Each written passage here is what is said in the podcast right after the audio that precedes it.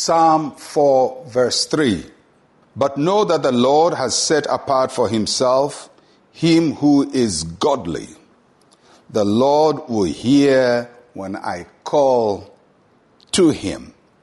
This verse, verse 3, is a response to verse 2.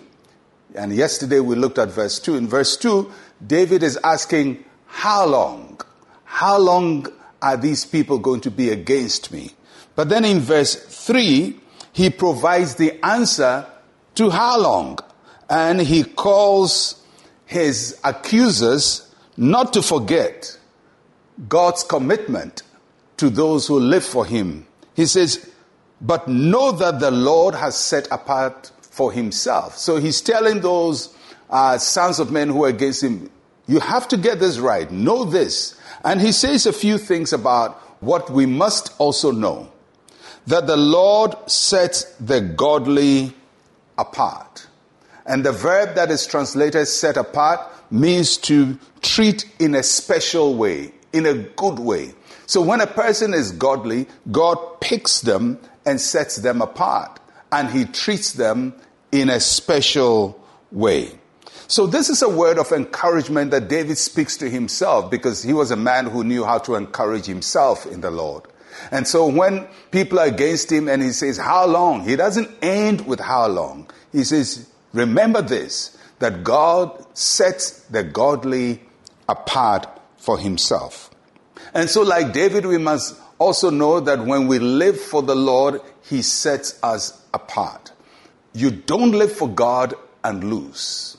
When you live for God, He will set you apart. He will pick you out of the line for special treatment, for His mercy, for His goodness, for His favor.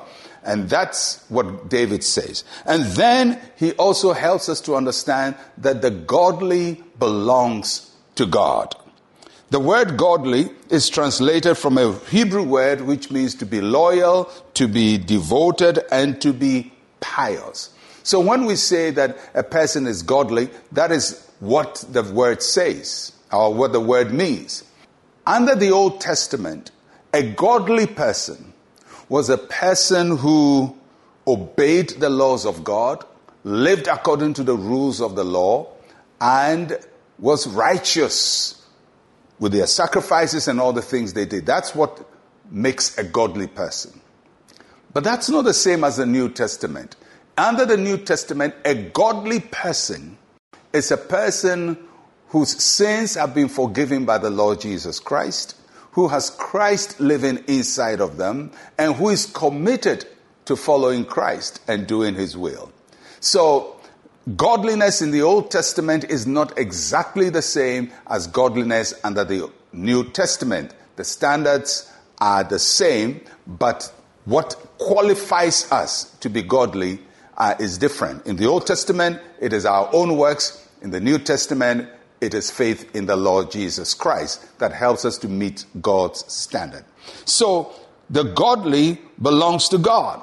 So, like David, we must have a firm assurance that if Christ is in our heart and we belong to Him, that we are in God's hand, we are in His grip, and He would never allow the enemy to pull us out of His hand. And then David says that God hears the prayer of the godly.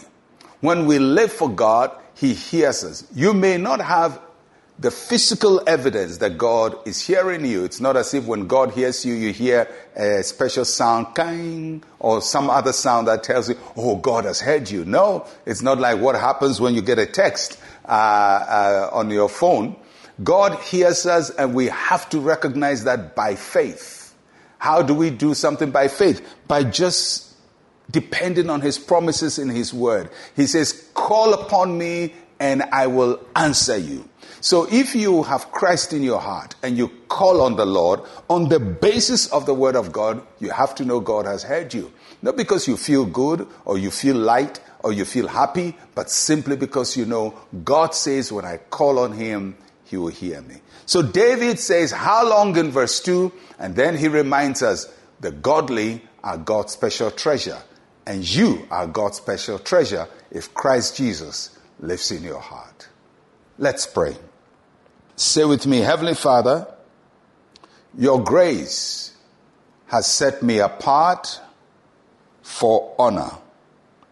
You hear me when I call on you in Jesus' name. Amen and amen. God has set you apart. He has set you apart to treat you well and to bless you with His goodness, with His mercy, and with His favor. I'm Pastor Mensa Otabil. Shalom, peace, and life to you.